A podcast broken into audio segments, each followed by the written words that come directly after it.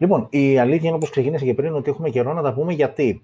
Αν θυμάσαι στο τελευταίο επεισόδιο που ήταν 1η Ιουλίου, είχα πει ότι έχουμε ακόμα 2-3 επεισόδια γιατί ούτε ή άλλως το πλάνο ήταν μέχρι τέλη Ιουλίου, την τελευταία εβδομάδα του Ιουλίου, να γίνει η τελευταία εκπομπή και να κλείσουμε. Ε, αυτή τη δεύτερη σεζόν ε, του Smartphone News. Τελικά δεν έγινε και δεν έγινε όχι γιατί δεν μπορούσαμε. Ήταν αρκετά σε εισαγωγικά φτωχές οι εβδομάδες που προηγήθηκαν όσον αφορά και συσκευές και ειδήσεις. Okay, ο Ιούλιος ιστορικά είναι ένας μήνας που δεν έχει μεγάλα έτσι, γεγονότα όσον αφορά τον κόσμο των ε, smartphones, οπότε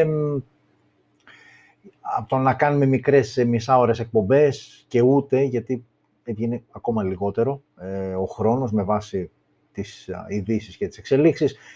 Αποφασίσαμε να κάνουμε ένα τελευταίο επεισόδιο, τελευταία εβδομάδα του Ιουλίου, αυτό το σημερινό, το 40 που ουσιαστικά έχουμε μαζέψει ό,τι σημαντικό συνέβη μέσα στον Ιούλιο. Βέβαια, ο μήνας δεν έχει κλείσει και έχει ακόμα σημαντικά πραγματάκια, τα οποία όμως δεν θα τα δούμε, γιατί ακόμα δεν έχουν συμβεί και πολλά μπορεί να κάνουμε εδώ, αλλά το μέλλον δεν μπορούμε να το μαντέψουμε ακριβώς και να σας το παρουσιάσουμε. Για παράδειγμα, έχουμε αύριο, όπως βλέπω εδώ, ανακοίνωση της Action 30 σειράς με βελτιωμένη πλέον in-display κάμερα. Μία μέρα με τα 28 έχουμε το Poco X3 GT, θα μιλήσουμε για το Poco F3 GT σήμερα.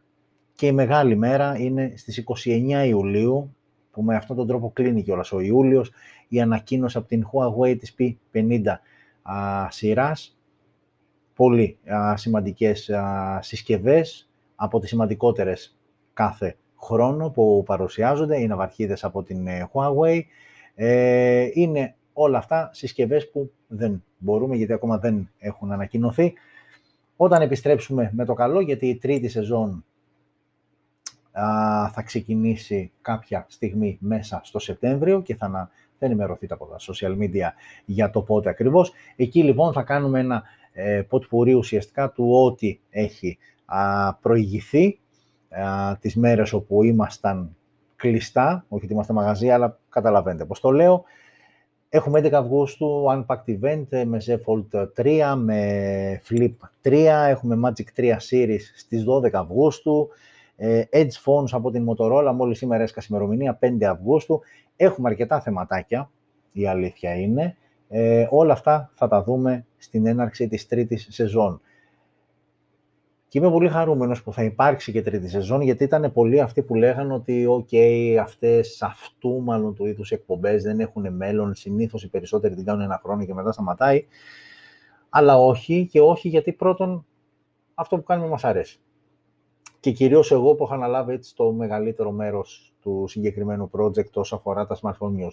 Δεύτερον, Υπάρχει κόσμος, okay, μην γελιόμαστε, δεν είναι εκατομμύρια, δεν είναι χιλιάδες. Υπάρχει όμως κόσμος ο οποίος είτε σταθερά εδώ, live streaming κάθε Πέμπτη, είτε μέσα από το facebook όταν ανεβάζουμε σε δεύτερο χρόνο την εκπομπή, είτε μέσω podcast που εκεί υπάρχει αρκετά μεγάλη απήχηση και δεν το περιμέναμε. Εμείς θέλαμε να το δώσουμε σαν μία έξτρα επιλογή για κάποιον που θέλει να απομονώσει το ηχητικό κομμάτι της εκπομπής και όμως πολλοί κόσμος ε, μας παρακολουθεί από podcast ε, μέσω μάλλον ε, podcast, κυρίως Έλληνες του εξωτερικού και μου αρέσει αυτό, ε, η αλήθεια είναι. Γενικότερα λοιπόν υπάρχει μια αποδοχή στο όλο project, οπότε ναι, πάμε βουρ, πάμε full για τρίτη σεζόν. Φέτος καταφέραμε και γράψαμε 40 επεισόδια, δεν είναι και λίγα. και γενικότερα το Smartphone News είναι ένα εγχείρημα το οποίο ξεκίνησε πραγματικά μέσα στον κορονοϊό, η πρώτη εκπομπή γυρίστηκε Μάρτιο του 2020. Έχουμε φτάσει Ιούλιο του 2021, μπαίνουμε σε λίγες μέρες Αύγουστο του 2021 και όμως είμαστε ακόμα εδώ και όμως κάνουμε αυτό που μας αρέσει, αυτό που γουστάρουμε και τουλάχιστον από αυτό που εισπράττουμε από εσάς, μάλλον καλά το κάνουμε. Okay. τώρα, από εκεί και πέρα, ε, η ροή της εκπομπής, έστω και αν είναι τελευταία, είναι η κλασική, αυτή που έχετε συνηθίσει. Αυτό topic θέμα, τι να πει κανείς. Και το θέμα είναι ότι, επειδή έχουμε αρκετές μέρες να τα πούμε, ε, συνέβησαν κάποια πραγματάκια. Η ουσία όμως είναι ότι αυτή τη στιγμή εξακολουθούμε να ασχολούμαστε με τον κορονοϊό, με το ποιοι είναι εμβολιασμένοι, ποιοι δεν είναι εμβολιασμένοι, ποιες είναι οι ελευθερίες των εμβολιασμένων, αν είναι σωστό να υποχρεωθεί όλος ο κόσμος να εμβολιαστεί. Γενικότερα αυτό είναι το θέμα, όπου σταθείς και όπου βρεθείς, είτε με φίλους, είτε με οικογένεια, με γνωστούς, με αγνώστους, το θέμα είναι αυτό, δυστυχώς. Ε, και η αλήθεια είναι ότι για πολλωστή φορά, και δεν είναι μόνο στην Ελλάδα, είναι και σε άλλες χώρες, είναι στις περισσότερες χώρες, αλλά εμείς μιλάμε για εδώ, για τον τόπο μας, είμαστε χωρισμένοι σε δύο στρατόπεδα, είναι αυτοί που είναι υπέρ του εμβολιασμού, είναι αυτοί που είναι κατά του εμβολιασμού, ακούγονται υπερβολές και από τις δύο πλευρές, και αυτοί που προσπαθούν να υπερασπιστούν τον εμβολιασμό ως ε, μοναδική σωτηρία, ακούγονται υπερβολές, και αυτοί που είναι απέναντι από τα εμβόλια και από εκεί ακούγονται υπερβολές. Γενικότερα υπάρχουν υπερβολές και στα δύο στρατόπεδα. Πού βρίσκεται η αλήθεια, συνήθως η αλήθεια είναι κάπου στη μέση. Αλλά θα έρθει κάποιος και θα σου πει: Μα ποια μέση, ρε φίλε, ή κάνεις το εμβόλιο ή δεν το κάνεις. Έχω ξαναπεί και πάλι ότι σέβομαι την ε, άποψη του καθενός, είτε είναι υπέρ είτε είναι κατά των εμβολίων. Εμένα αυτό που μετράει είναι ο καθένας αυτό που έχει επιλέξει να κάνει, να το επιλέξει συνειδητά. Όχι επειδή έχει επηρεαστεί από άλλους, όχι επειδή άκουσε τον φίλο, τον γείτονα, τον μπακάλι, την κοπέλα, δεν ξέρω εγώ τι. Ε, η ουσία είναι όποιος επιλέξει, ό,τι επιλέξει να κάνει, είναι σεβαστό, αρκεί ο ίδιος να είναι πλήρως συνειδητοποιημένος για αυτό που επιλέγει και τι σημαίνει αυτή η επιλογή για τον ίδιο και για τους γύρω του. και δεν έχω να πω κάτι άλλο σε αυτό το θέμα. Η ουσία είναι ότι καλό θα ήταν λίγο, ok, είναι καλοκαίρι, να χαλαρώσουμε, να αδειάσουμε λίγο το μυαλό μας, γιατί 1,5 χρόνο γεμίζει σχεδόν μόνο με κορονοϊό και ό,τι έχει γύρω του ο κορονοϊός. Ε, και λίγο να χαλαρώσουμε, λίγο να το δούμε διαφορετικά, γιατί το έχω ξαναπεί και πάλι, υπάρχουν στιγμές που πραγματικά προσπαθώ να θυμηθώ με τι ασχολούμασταν 1,5 χρόνο πίσω, ε, όπως επίσης αν πατήσεις ένα κουμπί και εξαφανιστεί ο κορονοϊός ως διαμαγείας, με τι θα ασχολούμαστε μετά από αυτό; Και αν θα είμαστε σε θέση να ασχολούμαστε μετά από αυτό ή έχουμε ποτίσει τόσο πολύ που θα κοιταζόμαστε αμήλυτοι γιατί ο κορονοϊός είναι το εύκολο, είναι το στανταράκι, είναι αυτό που πολύ εύκολα κάποιος θα ανοίξει το θέμα και ξαφνικά όλοι, ακόμη και αυτοί που δεν μιλάνε, θα μιλήσουν και θα πούνε το μακρύ του και το κοντό τους. Όταν όλο αυτό εξατμιστεί, φύγει, ε, βρείτε εσείς μια άλλη πιο κατάλληλη λέξη, τι θα γίνει από εκεί και πέρα. Και συν το ότι ο κόσμος ήταν που ήταν βαρεμένος, μεταξύ μας τώρα μιλάμε, δεν ξέρω, αυτές οι καραντίνες έχουν, φέρει, έχουν φτάσει την τρέλα στα άκρα. Ε, Okay. Εύχομαι από όλο αυτό να βγούμε υγιείς, δυνατοί και με σώας τας φρένας. Δεν έχω να πω κάτι άλλο. Okay. Και σιγά σιγά να ξεκινήσουμε. Είναι αρκετές οι συσκευές. Εντάξει, είναι, ουσιαστικά είναι ό,τι συσκευή ανακοινώθηκε από 1 Ιουλίου μέχρι και σήμερα. Είχαμε σήμερα, είχαμε άλλη μια συσκευή σήμερα. Όχι κάτι το τρομερό, αλλά okay, θα τα δούμε όλα με τη σειρά τους. Οπότε πάμε λοιπόν να δούμε και έχουμε ξεχωρίσει και έτσι δύο-τρεις ειδήσεις, τέσσερις είναι όλες μαζί νομίζω, δεν είναι παραπάνω. Φανταστείτε ειδήσεις για τις τελευταίες 26-27 μέρες. Λίγα πράγματα και τα περισσότερα site, αν δείτε, έχουν γεμίσει με «Α, το κινητό που θα παρουσιαστεί θα έχει εκείνο», πληροφορίες λένε για την μπαταρία που θα έχει αυτό κτλ. Εντάξει, εμείς δεν μπλεκόμαστε με αυτά.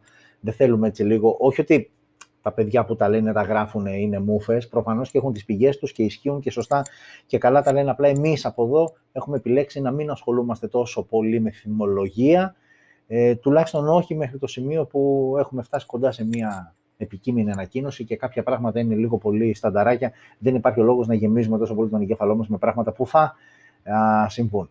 Okay, πάμε λοιπόν σιγά σιγά να δούμε τις συσκευές που ανακοινώθηκαν και ξεκινάμε από 6 Ιουλίου, αυτή είναι η ημερομηνία, γιατί τότε ανακοινώθηκε η πρώτη συσκευή. Είχαμε ανακοίνωση από τη Samsung και συγκεκριμένα είχαμε τον Galaxy F22 και προφανώς θα πρέπει να βλέπετε και εικόνα. Αυτό λοιπόν είναι το Galaxy F22. Η συσκευή λοιπόν αυτή ανακοινώθηκε 6 Ιουλίου γυαλάκι μπροστά λόγω οθόνης, πλαστικούρα όλο το υπόλοιπο, Super AMOLED οθόνη 6,4 inches και refresh rate 90 Hz, με ανάλυση όμως μόλις HD+, 720x1600, Helio G80 στο εσωτερικό της με Mali G52 MC2, 464 και 628 οι δύο διαθέσιμες εκδόσεις, όπου θα είναι όπου θα μπορεί κάποιος να προμηθευτεί τη συγκεκριμένη συσκευή. Στο πίσω μέρος 4 αισθητήρες, 48 wide ο βασικός αισθητήρας, ένας δεύτερος 8 MP ultra wide και άλλοι δύο αισθητήρες από 2 MP macro και αποτύπωση βάθους. 1080 στα 30 frames per second το βιντεάκι που μπορείς να τραβήξεις, ενώ η κάμερα μπροστά είναι 13 MP wide με δυνατότητα λήψης βίντεο 1080 στα 30 frames per second. Μόνο ηχείο θύρα για ακουστικά, ε, έχουμε ραδιόφωνο, έχουμε τα υψί στο κάτω μέρος και έχουμε και μια μπαταρία αρκετά μεγάλη, 6.000 mAh χωρητικότητά της, με γρήγορη φόρτισα 15W, μια συσκευή η οποία κοστίζει 170 ευρώ, είναι ok, ε, είναι με το που μπαίνεις στην κατηγορία mid-range, κάπου εκεί πέφτεις. Λίγα πράγματα, δεν έχει κάτι super wow, είναι ούτε ή άλλως οικονομική η σειρά, F, ε, η σειρά Galaxy F της Samsung. Αυτό λοιπόν είναι το F22. Δεν έχει κάτι να κρατήσουμε, ούτε να σχολιάσουμε. Οπότε για να μην το κουράζουμε και επειδή ξαναλέω και πάλι είναι αρκετές οι συσκευές, α, πάμε στην αμέσως επόμενη. Που η αμέσως επόμενη και σαφώς πιο ενδιαφέρουσα και σαφώς πιο όμορφη είναι αυτή εδώ από την Huawei, είναι το Nova 8i. Είναι η συσκευή που βλέπετε όμορφη α, συσκευή, όπως είναι έτσι σε αυτό το στρογγυλό πανελάκι τοποθετημένη και οι α, τέσσερις αισθητήρες. Πάμε όμως να δούμε αναλυτικά. Η συσκευή αυτή ανακοινώθηκε μία μέρα μετά. Ανακοινώθηκε 7 Ιουλίου από την Huawei. Μιλάμε για συσκευή με οθόνη 6,67 inches IPS LCD και, ανά, και ανάλυση 1080x2376 Full HD+, δηλαδή. Android 10 μέσα του MUI 11, δεν έχουμε Google Play Services, τα γνωστά θεματάκια. Snapdragon 662 στο εσωτερικό με Adreno 610, 628 και 828 οι δύο διαθέσιμες εκδόσεις για τον Nova 8i, άρα ουσιαστικά ο αποθηκευτικός χώρος είναι στάνταρ 128, παίζει αν κάποιος επιλέξει 6 GB ή 8 για την RAM. Πάμε τώρα και στους αισθητήρες. είπαμε και πάλι και φαίνεται ξεκάθαρα είναι 4 στο πίσω μέρος, 64 MP wide, ο βασικός αισθητήρας, δεύτερος αισθητήρας 8 MP ultra wide και άλλοι δύο αισθητήρες από 2 MP μακρολήψεις και αποτύπωση βάθους. 16 ε, MP ο αισθητήρας μπροστά, wide, με 1080 στα 30 frames per second δυνατότητα λήψης βίντεο, μονό ηχείο, θύρα για ακουστικά, assistant GPS, Type-C στο κάτω μέρος και μπαταρία 4.000 mAh, 4.000 συγγνώμη, 300 mAh, με γρήγορη φόρτιση στα 66W, που αυτό σε χρόνο σημαίνει ότι μία πλήρης φόρτιση πραγματοποιείται σε μόλις 38 λεπτά. Η συσκευούλα αυτή κοστίζει στην βασική της έκδοση 628 από 260 ευρώ. Είναι όμορφη συσκευή, ενδιαφέροντα χαρακτηριστικά, όχι κάτι super wow, ok. No Google Play Services όμως. Ε, το Harmony OS ήδη έχει ανακοινωθεί και ήδη θα αρχίσει να τρέξει σε κάποιες συσκευές. Δεν ξέρουμε ακόμα ποιες εκτός των ε, μεγάλων ε, και των flagships θα τρέξει, αλλά κάποια στιγμή φαντάζομαι το, το Harmony OS θα είναι διαθέσιμο σε όλη αυτή α, την ε, γκάμα των συσκευών που θα ανακοινωθούν μέσα στο το τελευταίο τρίμηνο που έχουν ανακοινωθεί και ό,τι ανακοινώνεται από εδώ και στο εξής, που θα είναι και το αντίπολο δέος ε, του Android και γενικότερα να δούμε πώς θα τα καταφέρει η Huawei σε, αυτή την, σε αυτόν τον πόλεμο που έχει ξεσπάσει, γιατί ουσιαστικά ένας τεχνολογικός πόλεμος είναι, κακά τα ψέματα, γιατί όλα αυτά γιατί συμβαίνουν. Άντε έτσι, επειδή είναι και λίγο τελευταία εκπομπή, να πούμε και δύο-τρία πράγματα και παραπάνω. Η Κίνα είναι, όταν όλος ο πλανήτης είναι 7 δις και η Κίνα έχει το 85% του πληθυσμού μαζεμένο εκεί και ο τρόπος με τον οποίο δουλεύονται και η κουλτούρα με την οποία έχουν και όλα αυτά, η Κίνα είναι η ανερχόμενη υπερδύναμη και η Αμερική το έχει καταλάβει αυτό, προφανώς και το έχει καταλάβει και προφανώς και δεν της αρέσει. Οπότε ουσιαστικά και χωρίς να μπαίνουμε σε πολύπλοκες σκέψεις και συνωμοσίες και θεωρίες και όλα αυτά, η ουσία είναι αυτή. Ότι αυτή τη στιγμή η Αμερική νιώθει, οι Ηνωμένες Πολιτείες Αμερικής νιώθουν απειλή από την Κίνα, γιατί η Κίνα αυτή τη στιγμή έχει βάλει, άντε, έκτη, να πω, ταχύτητα, έχει βάλει έκτη ταχύτητα και πηγαίνει καρφί μπροστά. Είναι θέμα χρόνου να προσπεράσει την Αμερική και η Αμερική είναι κάτι που δεν το θέλει. Άρα αυτή είναι σε εισαγωγικά η πηγή του κακού και από εκεί ξεκινάνε όλα και γίνονται αυτά που γίνονται και βλέπουμε αυτά που βλέπουμε. OK, okay, κλείνει η παρένθεση, απλά έτσι για να καταλαβαίνουμε και κάποια πράγματα πίσω από τα γεγονότα, γιατί, OK, okay, το no Google, Play, no Google Play Services στη Huawei είναι κάτι που μας αφορά σαν α, καταναλωτές που θα πάμε να αγοράσουμε μια συσκευή, αλλά τι, γιατί έχει γίνει όλο αυτό, γιατί συμβαίνει όλο αυτό και πώς μας επηρεάζει εμάς. Ουσιαστικά αυτός είναι και ο λόγος. Ε, και βέβαια το 8i που βλέπετε στις οθόνες σας έρχεται να κλείσει τη σειρά, γιατί είχαμε το Νοέμβριο του 2020 ανακοινώθηκε το Nova 8C. Ένα μήνα μετά ανακοινώθηκε το Nova 8 5G και τώρα έρχεται το 8i. Σε επίπεδο τιμών είναι το πιο φθηνό, ε, καθότι τα άλλα ήταν λίγο πιο φορτωμένα σε χαρακτηριστικά. Ε, ήταν και 5G που δεν είναι αυτό. Ε, είχαν OLED οθόνες που δεν έχουμε εδώ. Εδώ είμαστε Full HD+. Ε, και σε επίπεδο μπαταρίας έχουμε ακριβώς την ίδια γρήγορη φόρτιση. Απλά εδώ είμαστε καλύτερα γιατί έχουμε 4.400 mAh, ενώ Nova 8C και Nova, ε, και Nova 8 5G, ε, εκεί είχαμε μπαταρία χωρητικότητας 3.800 mAh, ένα νούμερο, ξαναλέω και πάλι, πολύ μικρό με τα σημερινά πλέον δεδομένα, δηλαδή ξαναλέω ότι μια μπαταρία με χωρητικότητα κάτω από 4.000 mAh είναι πολύ σημαντικό μείον για κάποιον που χρησιμοποιεί πολύ το κινητό και θέλει να εκμεταλλεύεται στο έπακρο τις δυνατότητες που του δίνει και όλα αυτά. OK. Okay. Ε, και συνεχίζουμε με την επόμενη συσκευή που είναι αυτό εδώ που βλέπετε. Είναι το Vivo Y53s, απλή κατασκευαστικά συσκευή. Ε, είναι ουσιαστικά η 4G έκδοση τον Ιούνιο, και το είχαμε δει αυτό σε προηγούμενη εκπομπή, τον Ιούνιο, δηλαδή 1,5 μήνα πίσω, είχε ανακοινωθεί το Y53s το, το 5G, και εδώ ανακοινώθηκε η 4G έκδοση ε, σε επίπεδο ε, εξωτερικής εμφάνισης. Ε, η εξωτερική εμφάνιση έχει να κάνει κυρίως με, τον, με τους πίσω αισθητήρες. Εδώ έχουμε δύο αισθητήρες, ενώ το, το, το 4G, η 4G έκδοση α, είχε τρεις. Α, από εκεί και πέρα, γιατί ουσιαστικά αυτό είναι το νέο, αυτό είναι που ανακοινώθηκε, α, το, το Y53S το 4G και απλά τώρα κόλλησα γιατί έχω βάλει λάθος φωτογραφία. Αυτό είναι το Y53S, το, οποίο, το 5G, το οποίο ανακοινώθηκε τον Ιούνιο, ενώ 9 Ιουλίου ανακοινώθηκε η 4G έκδοση, που δεν είναι αυτή. Έχει δύο αισθητήρε από πίσω, αλλά αυτή είναι ουσιαστικά η διαφορά τους. Εμείς όμως θα μιλήσουμε για τη 4G έκδοση, με οθόνη 6,58 inches IPS LCD και τεχνολογία Full HD+, Android 11 out of the box, Helio G80 ο επεξεργαστής, ενώ η 5G έκδοση είχε τον Snapdragon 480 5G με Adreno 619, ενώ εδώ έχουμε Mali G52 MC2. Μία μοναδική έκδοση την οποία θα είναι διαθέσιμη 8128.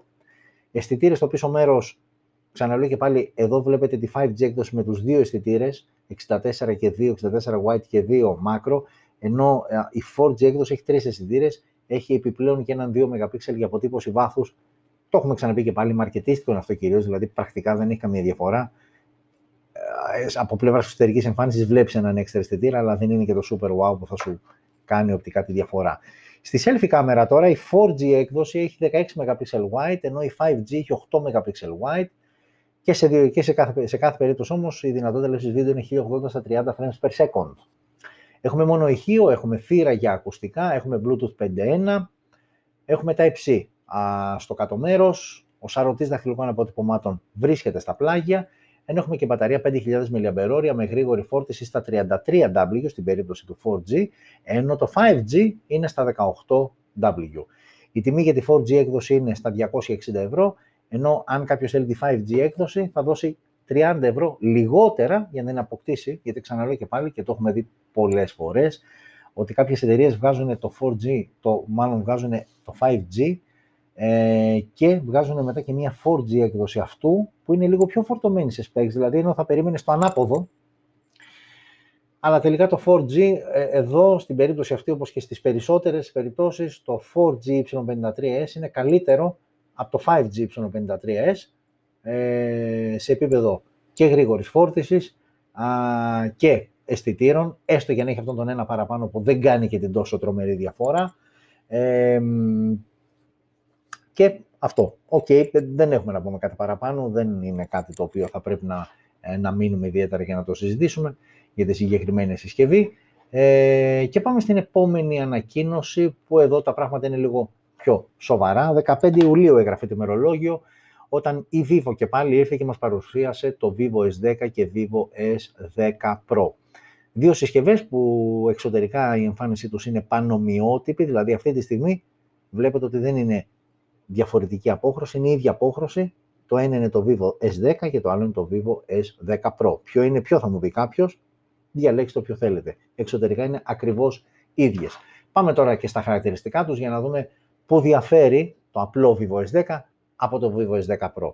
644 οθόνη AMOLED με 90 Hz refresh rate και υποστήριξη HDR10+, ανάλυση Full HD+, 1080x2400, Android 11 μέσω του Origin OS 1, out of the box, Dimensity 1100 5G στο εσωτερικό, Mileage 77 MC9 και δεν παίρνουν και κάρτα microSD. Μέχρι στιγμής ό,τι ακούσατε αφορά τόσο το Vivo S10 όσο και το Vivo S10 Pro.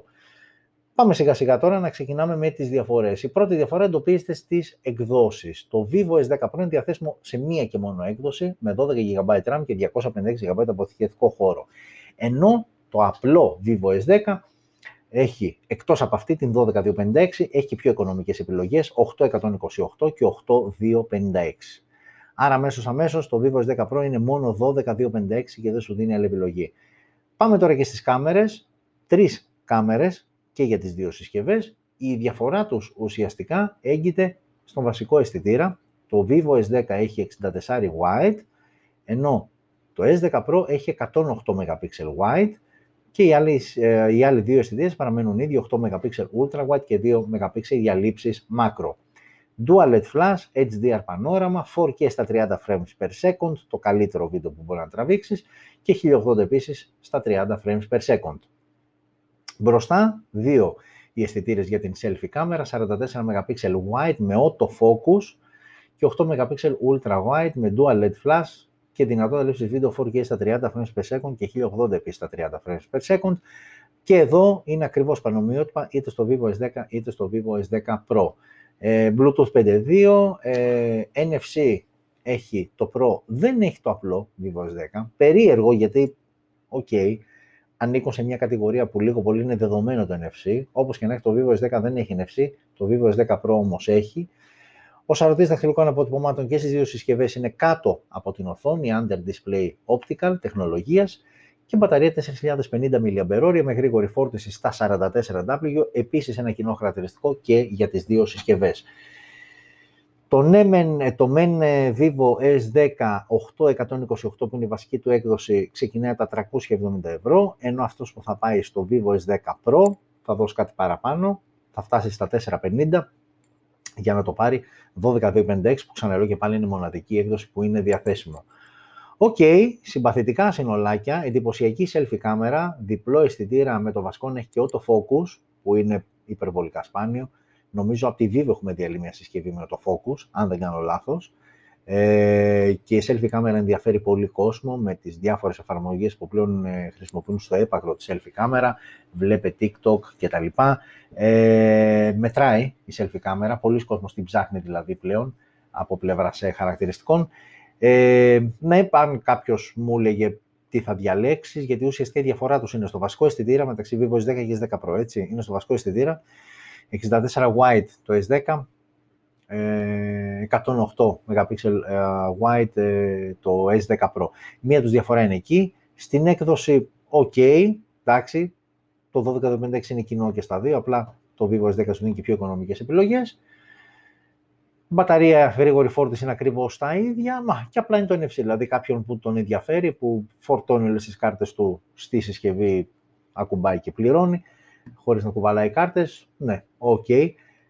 Αλλιώς δεν έχεις κάποιο λόγο. Πας στο Vivo S10 που είναι πιο οικονομικό και είναι super wow. Ε, Αυτός που θέλει NFC όμως και δεν θέλει 64, θέλει 108 που μεταξύ μας αδιάφορο είναι. Δηλαδή, μόνο αν η δουλειά του είναι να τυπώνει αφίσες στον δρόμο, μόνο εκεί έχει κάποιο νόημα το 108 64. Κατά τα άλλα, το Vivo S10 είναι μια ωραιότατη επιλογή στα 370 με πολύ καλό σύστημα selfie κάμερας. Ξαναλέω και πάλι για όποιον ενδιαφέρεται και παίζει πολύ α, με selfie κάμερα.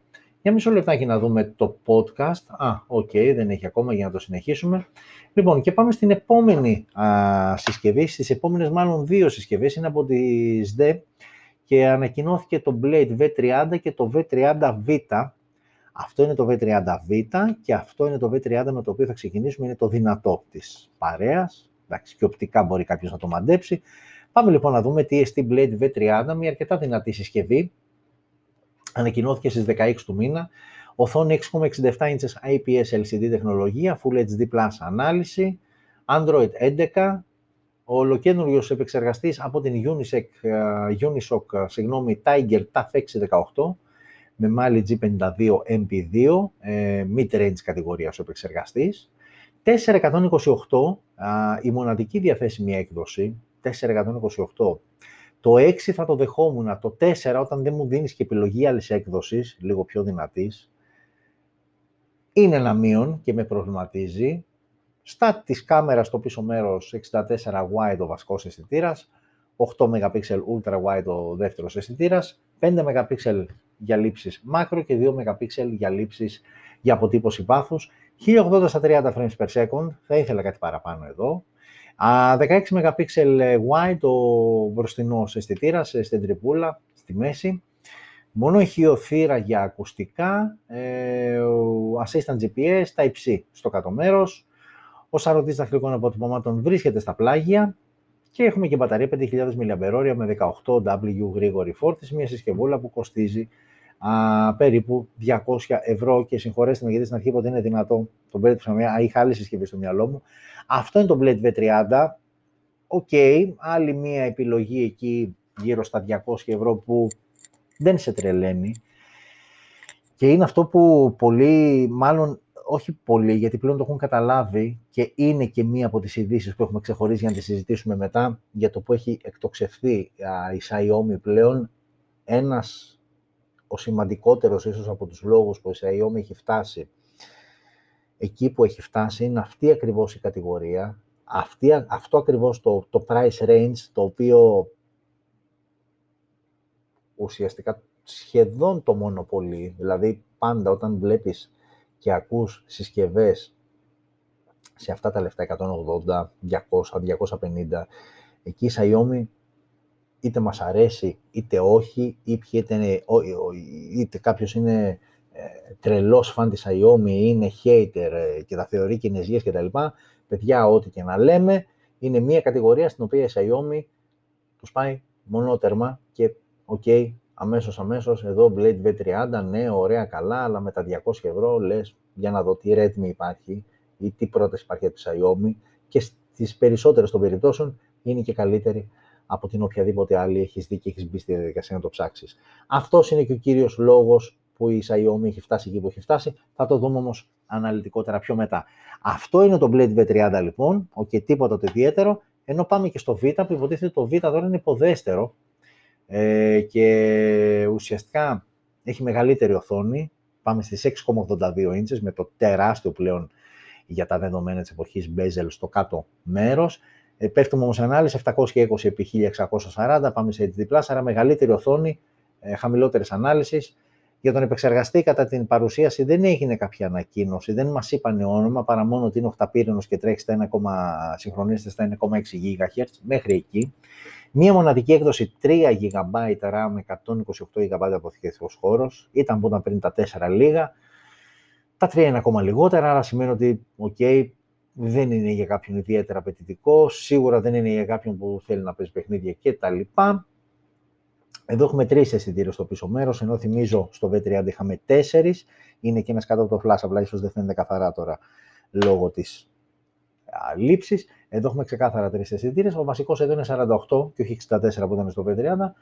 Και οι άλλοι δύο παραμένουν ίδια, 5 MP μάκρο και 2 MP αποτύπωση βάθος. Ουσιαστικά λείπει ο ultra wide αισθητήρας από εδώ. Επίσης μπροστά η selfie κάμερα είναι 8 MP στο V30V, ενώ στο V30 είναι 16 MP. Τα υπόλοιπα είναι ίδια. Ο σαρωτής βρίσκεται πλάγια και εδώ η μπαταρία είναι 5.000 mAh χωρίς όμως να έχει γίνει αναφορά για γρήγορη φόρτιση. Ενώ στο V30 ήταν στα 18W, εδώ δεν έχει γίνει κάποια αναφορά. Πολύ πιθανό να μην έχει και τεχνολογία γρήγορης φόρτισης και δεν μας έχουν πει και τιμή, που δεν νομίζω ότι νοιάζει ιδιαίτερα πολύ τον κόσμο. Στα 200 ήταν το V30. Αυτό έτσι όπως το κόβω είναι μια συσκευή εκεί γύρω στα 160 ευρώ. Δεν μπορεί να φτάσει παραπάνω. Αλλά το podcast, ωραία, για εμάς που θα μας ακούτε ή μας ακούτε, ε, συνεχίζουμε το podcast κανονικά και έχουμε μείνει, που έχουμε μείνει, έχουμε μείνει στο Redmi Note 10 TAF 5G, ανακοινώθηκε στις 20 του μήνα, αλλά δεν είναι καινούργια συσκευή, είναι το Poco Mi 3 Pro 5G, ε, που απλώς σε κάποιες αγορές θα κυκλοφορήσει ε, με αυτή την ονομασία και με υπερβολικά ελάχιστες διαφορές μεταξύ τους, ε, κυρίως σε επίπεδο design, δηλαδή εδώ πέρα τώρα το Redmi Note 10 TAF 5G βλέπετε ότι στο πίσω μέρος που είναι τρεις αισθητήρες, έχει έτσι με αυτήν την ε, νικελωμένη επιφάνεια ξεχωρίσει τους δύο πάνω. Ενώ στο Poco Mi 3 Pro ε, είναι όλοι μαζί, δεν υπάρχει αυτός ο διαχωρισμός και είναι ένα το μαύρο από κάτω που γράφει Poco κτλ. Τέλος πάντων, λεπτομέρειες, ουσία δεν αλλάζει, τα specs είναι ίδια ακριβώς, δηλαδή έχουμε Καταρχάς, το γυαλί μπροστά είναι Gorilla Glass 3, όλο το υπόλοιπο είναι πλαστικό. OK, 6,5 inches η οθόνη, IPS LCD στα 90 Hz το refresh rate. Gorilla Glass 3 το είπαμε, Android 11 μέσω του MIUI. 12, Dimensity 700 5G με Mali G57 MC2, 464 628, οι δύο διαθέσιμες εκδόσεις. Τρεις αισθητήρες στο πίσω μέρος, 48 wide ο πρώτο αισθητήρας και άλλοι δύο αισθητήρες από 2 MP για λήψεις μακρό και αποτύπωση βάθους, 1080 στα 30 frames per second τη λήψη βίντεο, 8 MP wide με την ίδια λήψη βίντεο και η μπροστινή κάμερα. Μόνο ηχείο, θύρο για ακουστικά, 24 bit ο ήχος, έχουμε θύρε περίθρων, έχουμε ραδιόφωνο, έχουμε τα υψί, πάρει και μια μπαταρία 5.000 mAh με 18W γρήγορη φόρτιση και τη μούλα 170 ευρώ. Άρα είναι αυτό που λέω ότι έρχεται ο άλλος τώρα σε 170 ευρώ. Τι είδαμε σε 170 ευρώ, πώς ξεκινήσαμε, ε, με κάτι της Vivo. Ναι, σωστά. Και έρχεται εδώ και σου κάνει την επιλογή αρκετά εύκολη. Ε, σειρά Redmi από τη Xiaomi, το Note 10 TAF 5G που ξαναλέω και πάλι ότι είναι το Poco Mi 3 Pro 5G που ουσιαστικά με διαφορετική ονομασία θα κυκλοφορήσουν ε, στις αγορές. Σε κάποιες αγορές σαν Poco α, Mi 3 Pro, σε κάποιες άλλες σαν Redmi Note 10 5G. Ε, και έχω την εντύπωση ότι και τα δύο θα είναι διαθέσιμα στην Ελλάδα, γιατί ουσιαστικά ε, μπροστά καλά δεν έχουν καμία διαφορά, πίσω υπάρχει μια σε επίπεδο design και μόνο α, διαφορά. Οκ, Φεύγουμε και πάμε, και πάμε, και πάμε εδώ. Εδώ έχουμε Realme, ε, σε μία έτσι special edition, ε, Realme GT Master και GT Master Explorer, που είναι αυτό εδώ. Είναι οι δύο α, συσκευές που ανακοινώθηκαν από την Realme με αυτήν την έτσι, είναι κάποιες ε, limited edition, είναι περιορισμένες, περιορισμένα τεμάχια συσκευές με αρκετά δυνατά χαρακτηριστικά. Ξεκινάμε με αυτό που βλέπουμε που είναι το Realme το GT Master και θα πάμε μετά και στο Explorer Edition. Μιλάμε για μια συσκευή με οθόνη 6,43 inches, Super AMOLED 120 Hz το refresh rate, Full HD Plus η ανάλυση, Snapdragon 778G 5G με Adreno 642L, ένα πολύ καινούριο συνολάκι από την ε, Qualcomm, 828 και 8256, δύο διαθέσιμες εκδόσεις. Στο πίσω μέρος ξεκάθαρα τρεις αισθητήρες, 64 wide ο βασικός αισθητήρας, ένας δεύτερος 8 MP ultra wide και ένας τρίτος 2 MP για λήψεις macro. LED Flash HDR πανόραμα, ok, 4K στα 30 frames per second, η, το βίντεο, η μέγιστη ανάλυση βίντεο που να τραβήξεις και 1080 στα 30 και 60. Η selfie κάμερα μπροστά, που από τις φωτογραφίες δεν βλέπουμε εδώ μπροστά, η selfie κάμερα μπροστά είναι 32 MP wide, με 1080 στα 30 frames per second, δυνατότητα λήψης βίντεο. Έχουμε μόνο ηχείο, έχουμε θύρα για ακουστικά, έχουμε 24 bit ήχο, έχουμε NFC, τα υψί στο κάτω μέρος. Ο σαρωτής δαχτυλικών αποτυπωμάτων είναι τεχνολογίας optical και βρίσκεται κάτω από την οθόνη, ενώ έχουμε και μπαταρία 4.300 mAh με τεχνολογία γρήγορης φόρτισης από την Realme 65W που σημαίνει ότι μία πλήρης φόρτιση, μία φόρτιση 100% επιτυγχάνεται σε μόλις 33 λεπτά. Τιμή της συσκευής 320 ευρώ. Ωραιότατα τα 320 ευρώ για μία συσκευή που έχει OK, την οθονίτσα της Super AMOLED, τον Snapdragon 778G 5G με Adreno 42L, 8 GB RAM στη βασική έκδοση, τριπλή καμερίτσα πίσω με 4K βίντεο OK, 24 bit ήχος πάλι OK. OK, είναι ένα ενδιαφέρον συνολάκι με αυτή την, ε, όχι περίεργη, με αυτή την ιδιαίτερη ε, πλάτη, το back panel της συσκευής, από 320 ευρώ. Υπάρχει όμως και το Explorer Edition που αμέσως αμέσως εδώ η διαφορά τους είναι ε, στο μπροστινό μέρος, όχι νομίζω είναι η ίδια. Ναι, δεν είδαμε μπροστινό μέρος εδώ. Ναι, εδώ βλέπουμε μόνο πλάτη. Βλέπουμε όμως εδώ, ε, είναι πανομοιότυπα μπροστά πίσω. Απλά ουσιαστικά τώρα το Explorer τι παραπάνω έρχεται να σου δώσει. Έρχεται να σου δώσει ελαφρώς μεγαλύτερη οθόνη. Εδώ πλέον η οθόνη είναι στα 6,55, σε 6,55 inches, ενώ 6,43 ήταν στο απλό, το GT Master. Εδώ είναι λίγο μεγαλύτερη. Εδώ επιπλέον έχουμε Gorilla Glass 5, σε επίπεδο προστασίας που δεν είχε το απλό GT Master. Εδώ έχουμε Snapdragon 870 5G που είναι και η πρώτη ουσιαστική διαφορά. 870 5G ενώ πριν είχαμε 778G 5G και Adreno X50. Άρα μιλάμε για πιο ισχυρή έκδοση, το Explorer από το απλό GT Master. Εδώ έχουμε και μία έκδοση 12256 ενώ το GT Master πήγαινε 8256.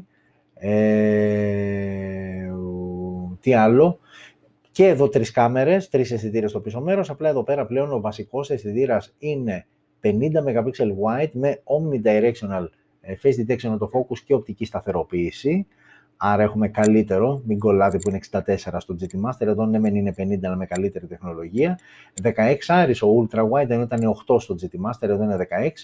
Και ο τρίτος ο, για τις μακρολήψεις παραμένει στα 2 MP, 4K στα 30 και 60 frames per second, ενώ στο GT Master ήταν 4K στα 30, εδώ έχουμε και στα 60, που το έχω ξαναπεί και πάλι για μένα είναι η μαγική συνταγή, βιντεάκι 4K στα 60 frames per second, μην κολλάτε με τα 8K, τα 6K κτλ.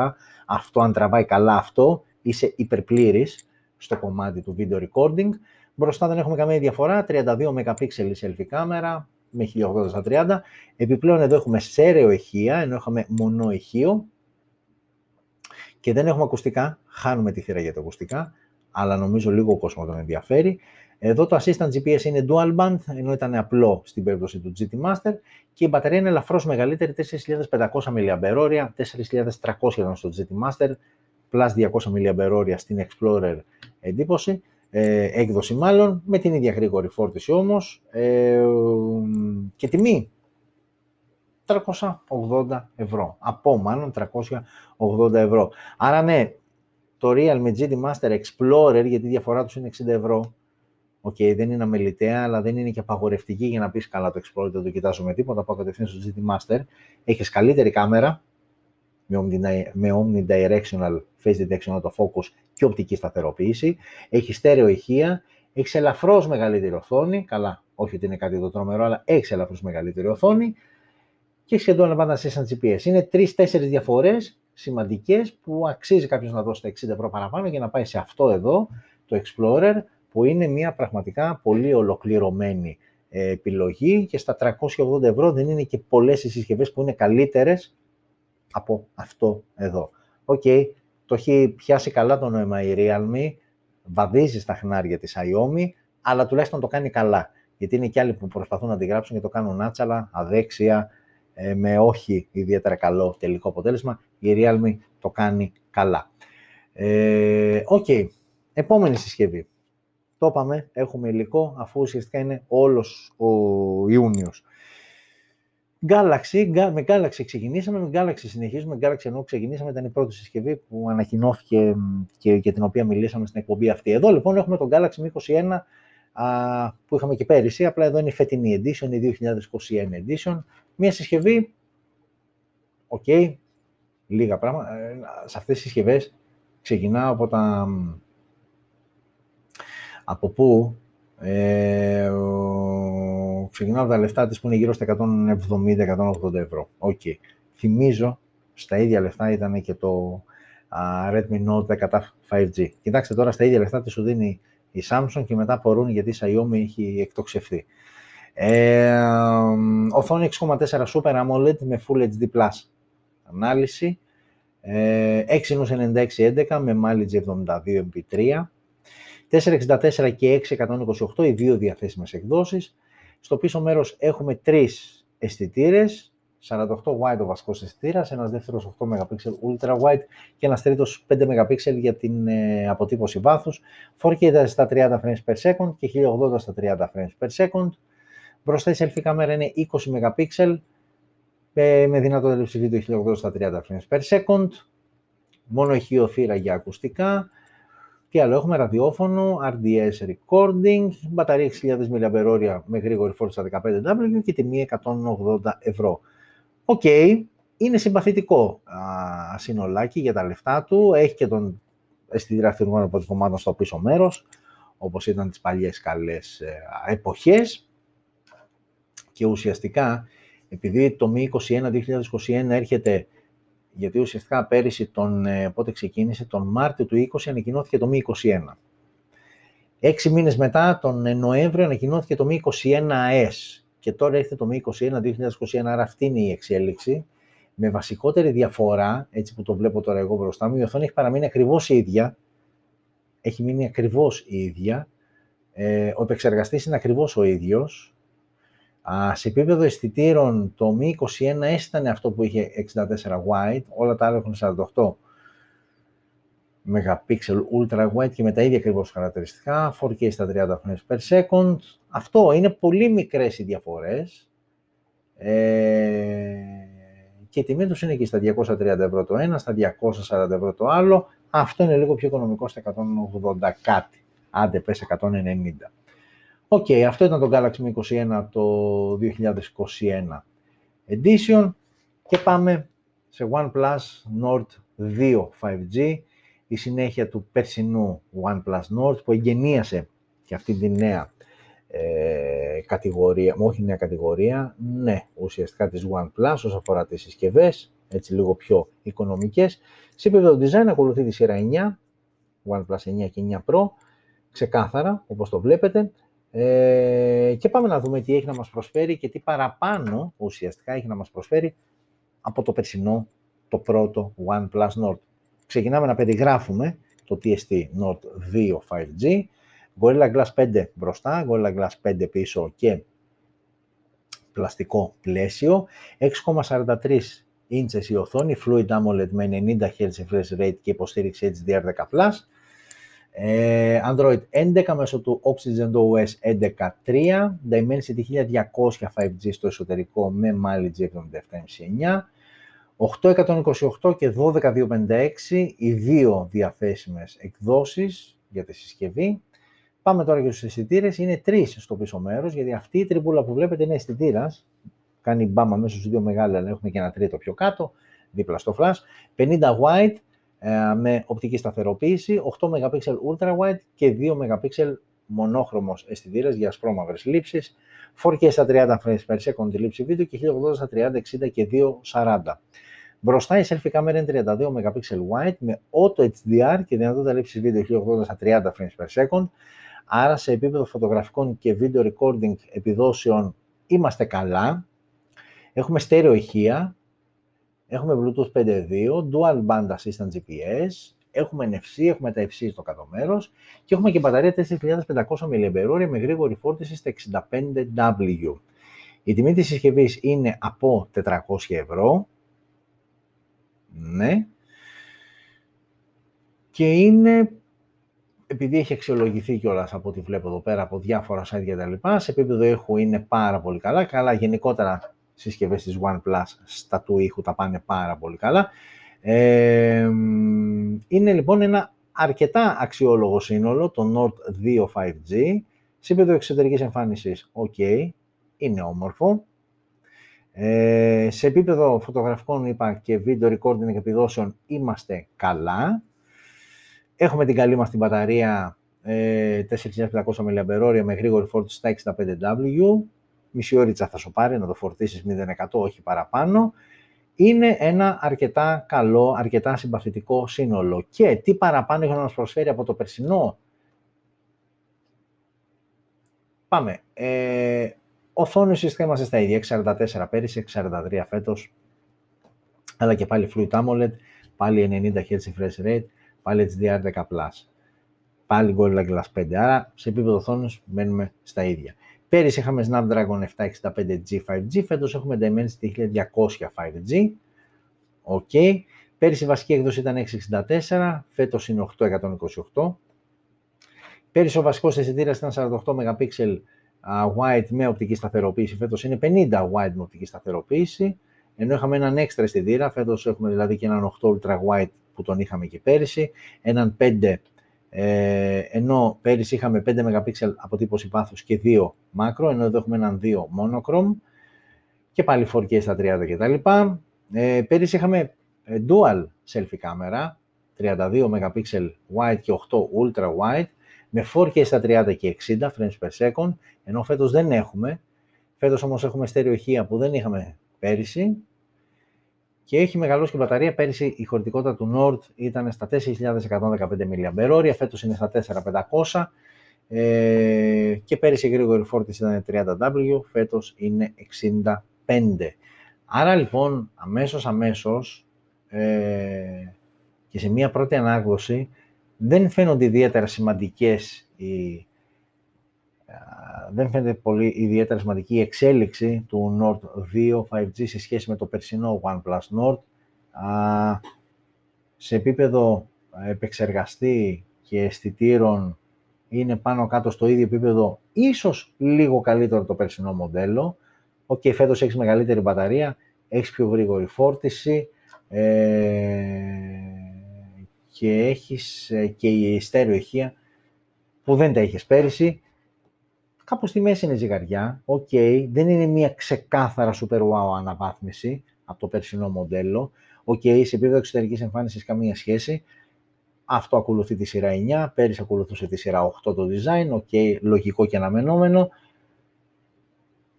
Εντάξει, εσύ που έχεις το Nord δεν θα πας στο Nord 2, εσύ που θες να πας σε OnePlus όμως, τα κοιτάς και τα δύο και ζήγησε τι είναι αυτό που περισσότερο, περισσότερο σε νοιάζει.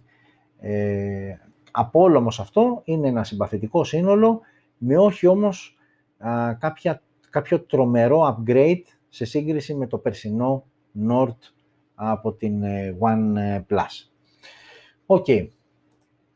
Προτελευταία συσκευή είναι αυτό εδώ, είναι το Poco F3 GT. Είναι το Redmi K40 Gaming Edition που είχε βγει.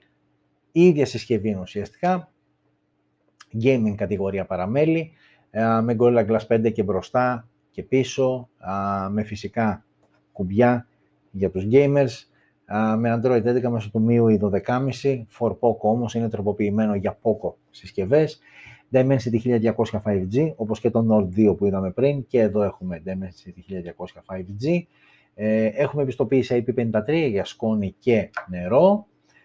628, 828, 8256, τρεις διαθέσιμες εκδόσεις στις οποίες είναι διαθέσιμο το F3 GT, Poco F3 GT, ενώ, ενώ πότε το έχουμε, ε, μεθαύριο έχουμε την ανακοίνωση του Poco X3 GT. Τώρα μιλάμε για το Poco F3 GT.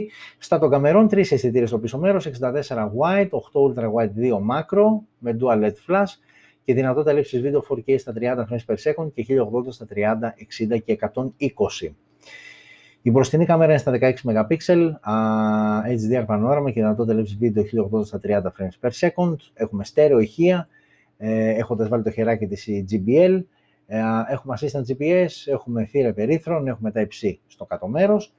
Ο σαρωτής δαχτυλικών αποτυπωμάτων βρίσκεται στα πλάγια, ενώ η μπαταρία είναι χωρητικότητας 5065 mAh με γρήγορη φόρτιση στα 67W, που σημαίνει ότι η πλήρη φόρτιση μας παίρνει περίπου πόσο, 42 λεπτά.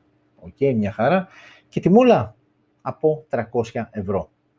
Αυτά σου κάνει Xiaomi και αναρωτιούνται μετά όλοι οι υπόλοιποι και πώς και γιατί και τα βλέπουν οι Αμερικάνοι και τρέμουν. OK, okay, η ουσία όμως είναι ότι εδώ ε, έχουμε το Poco F3 GT που στα 300 ευρώ και αν κάποιος έχει και την τάση προς gaming, νομίζω είναι μονόδρομος. Με αυτά που θυμάμαι να κυκλοφορούν εκεί γύρω σε αυτή την τιμή, δεν νομίζω ότι υπάρχει κάτι άλλο. Αν αρχίσεις και ανεβαίνεις σε χρήμα, ναι, αλλά σε αυτά τα λεφτά νομίζω είναι μονόδρομος. Και ουσιαστικά είναι και το Redmi K40 Gaming Edition, απλά η συσκευή που θα έρθει στην Ελλάδα είναι αυτή. Είναι το Poco F3 GT, δεν θα σου έρθει το Redmi K40 Gaming Edition. Αλλαγή ονόματος είναι ουσιαστικά. OK, okay, μια αρκετά δυνατή πρόταση εκεί στα 300 ευρώ από την Xiaomi, ενώ πάμε στην τελευταία και σημερινή ανακοίνωση, όχι κάτι το ενδιαφέρον, Oppo A93s 5G. Τον Ιανουάριο ανακοινώθηκε το Oppo A93 5G, τώρα μπήκε και ένα S. Τι είναι αυτό το S, τι παραπάνω του έβαλαν, για να δούμε. Γιατί και οι προηγούμενοι δεν ήταν και τίποτα το ιδιαίτερο.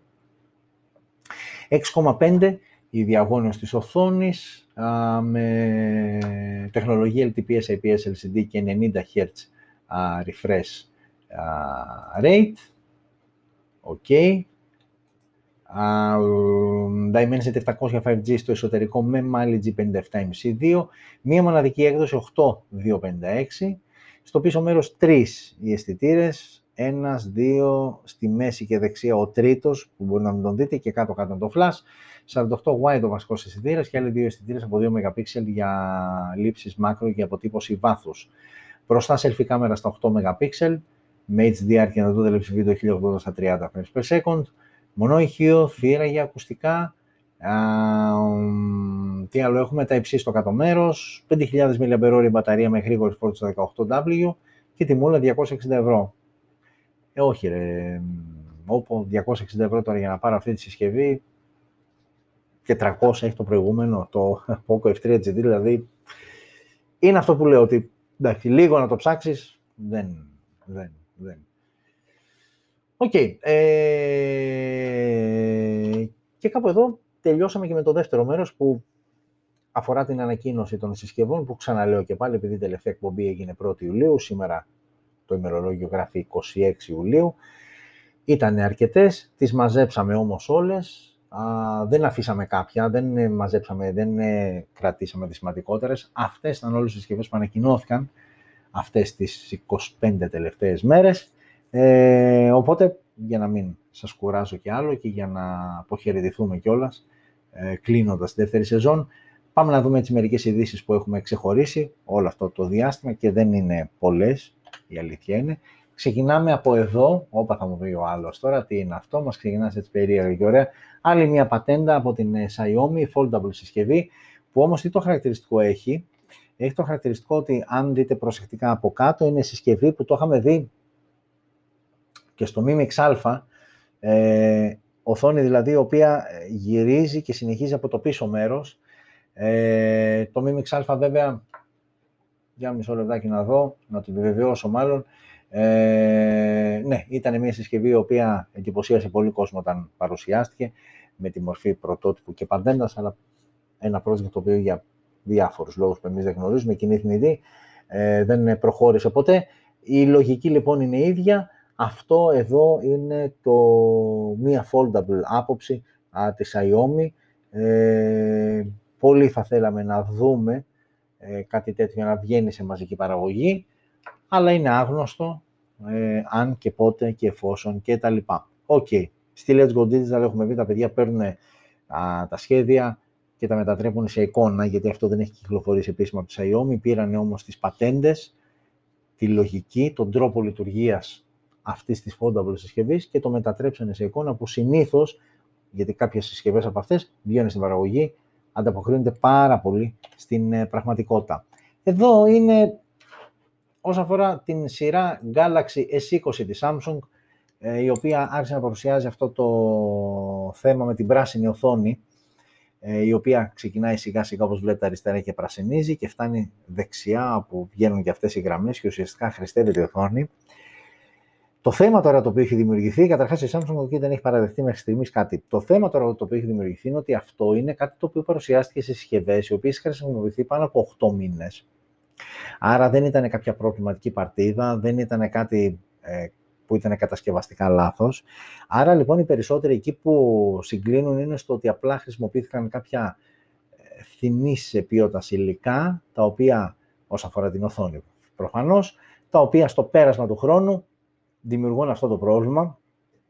Το κακό με αυτή την υπόθεση είναι ότι πολλοί άνθρωποι, επειδή έχουν ήδη πάνω από ένα χρόνο τη συσκευή, είναι και εκτός εγγύησης και οικονομικά είναι αρκετά βαρύ το να πας και να αντικαταστήσεις εκτός εγγύησης μια οθόνη στα Galaxy S20.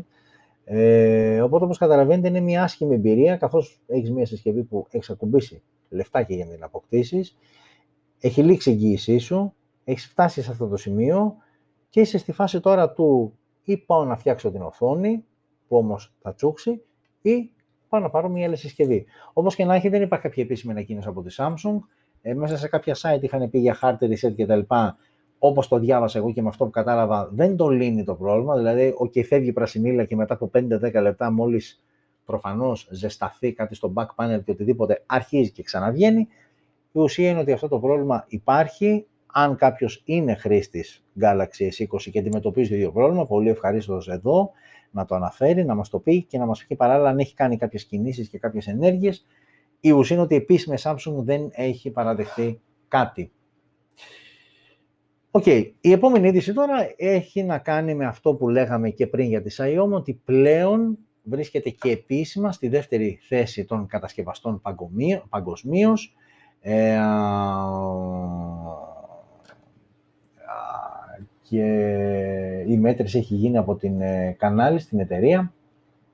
Είναι πλέον και επίσημα στην δεύτερη θέση. Τώρα εκεί δεν τα βλέπετε, τα νούμερα είναι μικρά. Η Samsung ήταν στο νούμερο 1 με 19%. Η Samsung πλέον είναι στο, η Xiaomi συγγνώμη, πλέον είναι στο 17% και πώς έφτασε αυτή τη δεύτερη θέση; Με αύξηση των πωλήσεων της τάξης στο 83% που είναι ένα πραγματικά για όσους από εσάς ασχολείστε με πωλήσεις, με marketing κτλ. Το growth, το να το φτάσεις στο 83% είναι τουλάχιστον μαγικό. Ε, οπότε η Apple έπεσε στην τρίτη θέση, 14% ε, μερίδιο αγοράς, αλλά με αύξηση μόλις 1%. Και είναι αυτό που λέμε ότι τα νούμερα μπορεί πολλές φορές να είναι σπαστικά, αλλά τις ίδιες πολλές φορές μας λένε και την αλήθεια και το 1% αν πάρεις και το αναλύσεις από πλευράς πωλήσεων και marketing, σημαίνει ότι αυτό που έβγαλες φέτος δεν ήταν τόσο καλό ώστε να σου αυξήσει τις πωλήσεις, γιατί το 1% είναι 1%. Και όταν όλοι οι υπόλοιποι έχουν, αν εξαιρέσει τη Xiaomi που έχει αυτό το μαγικό συν 83%, η Samsung έχει ένα συν 15% στο φέτος σε σύγκριση με πέρυσι, η Oppo που είναι στην τέταρτη θέση είναι 28% αύξηση, η Vivo είναι 27% αύξηση και η Apple ένα 1% αύξηση. Και μάλιστα στην έρευνα που έγινε και στις μετρήσεις που έγιναν, το πολύ σημαντικό στοιχείο είναι ότι η Xiaomi θα πεις: OK, βγάζει πολλές φθηνές συσκευές. Και όμως αυτό που εκτείναξε και έπιασε το 83% τον πούλησε πολλά high-end smartphones. Δηλαδή, αυτό που την τράβηξαν, ενώ π.χ. αυτό που τραβάει πολύ τη Samsung είναι τα μικρομεσαία της μοντέλα, στη Xiaomi αυτό που την τραβάει πάρα πολύ είναι τα high-end, τα πολύ ακριβά που μπορεί να το κοροϊδεύουμε και να λέμε μα καλά τώρα πώς θα πάει να, πάει να δώσει 8 και 9 και 1000 και 1200 ευρώ για να πάρει μία 10 πέρυσι Ultra, μία 11 Ultra φέτος και δεν συμμαζεύεται και όμως τα νούμερα λένε την αλήθεια και τα νούμερα λένε ότι ο περισσότερος κόσμος που πάει σε Xiaomi, παγκοσμίως μιλάμε πάλι έτσι, μην το βλέπουμε μόνο εδώ στο δικό μας το χωριό, επιλέγει τα πανάκριβα μοντέλα της Xiaomi. ΟΚ, okay, όπως και να έχει, είναι αυτό που είχαμε στο μυαλό μας και το βλέπουμε τώρα και σε νούμερα. Πάμε όμως και εδώ πέρα στο κακόμοιρο το χωριό στην Ελλαδίτσα. Αυτό που βλέπετε, το οποίο τώρα έτσι όπως το έχω βάλει δεν το βλέπετε, αλλά μπορείτε να δείτε τη σημειούλα μας είναι κάτω, κάτω, κάτω, κάτω εκεί που βλέπετε, τελευταίοι. Και η Ελλάδα είναι έτσι καλή στο να εμφανίζεται σε κάτι τέτοιες μετρήσεις τελευταία. Εδώ λοιπόν είναι από το επίσημο λογαριασμό της Ευρωπαϊκής Ένωσης στο Twitter, όπου έγινε μία μέτρηση μεταξύ των χωρών της Ευρωπαϊκής Ένωσης όσο αφορά την ταχύτητα download ε, κτλ. Ε, ΟΚ, okay, είμαστε τελευταίοι. Ε, και το θέμα δεν είναι ότι είμαστε τελευταίοι, παράλληλα είμαστε και πολύ ακριβοί. Και αυτό είναι το παράδοξο στην Ελλάδα και σε πολλά πράγματα, όχι μόνο σε αυτό, ότι ε, πουλάς πολύ ακριβά υπηρεσία και ποιοτικά υπηρεσία αυτή είναι στις τελευταίες θέσεις σε σύγκριση με το πώς παρέχεται η ίδια ακριβώς υπηρεσία σε άλλες χώρες, η οποία όχι απλά είναι, είναι πιο φτηνή, αλλά είναι και καλύτερη ποιοτικά. ΟΚ. Okay. Είμαστε μια σεμιναριακή χώρα σε πολλά πράγματα, το έχω ξαναπεί αυτό. Ένα από αυτά είναι και αυτό. Έχουμε το πιο ακριβό, παύλα, αργό ίντερνετ στην Ευρώπη. Όποιος μπορεί, όποια χώρα μπορεί, την προκαλεί, την προκαλώ να μας περάσει. Εδώ είμαστε και σας περιμένουμε. Σας έχουμε πολύ εύκολα. Λοιπόν, και πάμε και στην τελευταία είδηση, πάλι με Xiaomi. Αυτό είναι το Mi 11 Ultra. Αυτό λοιπόν είναι το high-end. Και να ανοίξω και το podcast, ένα τελευταίο μέρος, γιατί αυτοί που ακούνε θέλουν να ακούσουν και το τελευταίο. Φτάσαμε λοιπόν στο τέλος της 40ης ε, Smartphone News ε, εκπομπής, η τελευταία για τη δεύτερη σεζόν. Το μαγαζί κλείνει ε, λόγω διακοπών. Να ξεκουραστούμε, να χαλαρώσουμε, να ανακτήσουμε δυνάμεις, να φορτώσουμε μπαταρίες και να γυρίσουμε ακόμα καλύτεροι και ανανεωμένοι το Σεπτέμβριο με την τρίτη σεζόν και με πολλά ωραία πραγματάκια που σκεφτόμαστε και ετοιμάζουμε. Ε, δεν θα ακούσετε κάτι πρωτότυπο από μένα. Θέλω να περάσετε καλά όπου και αν πάτε, ό,τι και αν επιλέξετε να κάνετε, με όποιον και αν επιλέξετε να κάνετε. Αυτή είναι η ουσία. Ε, να περάσετε καλά, να ζείτε smart, γιατί δεν ζούμε smart μόνο 11 μήνες το χρόνο, θα ζήσουμε και τον 12ο μήνα, τον μήνα των διακομπών μας και εκεί πρέπει να είμαστε smart. Ε, να προσέχετε με όλα αυτά που γίνονται εκεί έξω, σίγουρα χρειάζεται προσοχή τουλάχιστον. Ανανεώνουμε το ραντεβού μας για Σεπτέμβριο, το πότε μην με ρωτήσετε, δεν το ξέρω, θα το μάθετε όμως. Σίγουρα μιλάμε για μετά τις 15 Σεπτέμβρη, έτσι όπως το έχω χοντρικά στο μυαλό μου. Ε, αυτά, δεν έχω κάτι άλλο να πω, δεν θέλω να σας κουράζω. Είμαστε ήδη μία ώρα και ένα τέταρτο περίπου που τρέχει η εκπομπή. Α, σας αφήνω ευχόμενος ε, να βρω εσάς, τους ίδιους και ακόμα περισσότερους εδώ πίσω στο κανάλι μας, στο YouTube.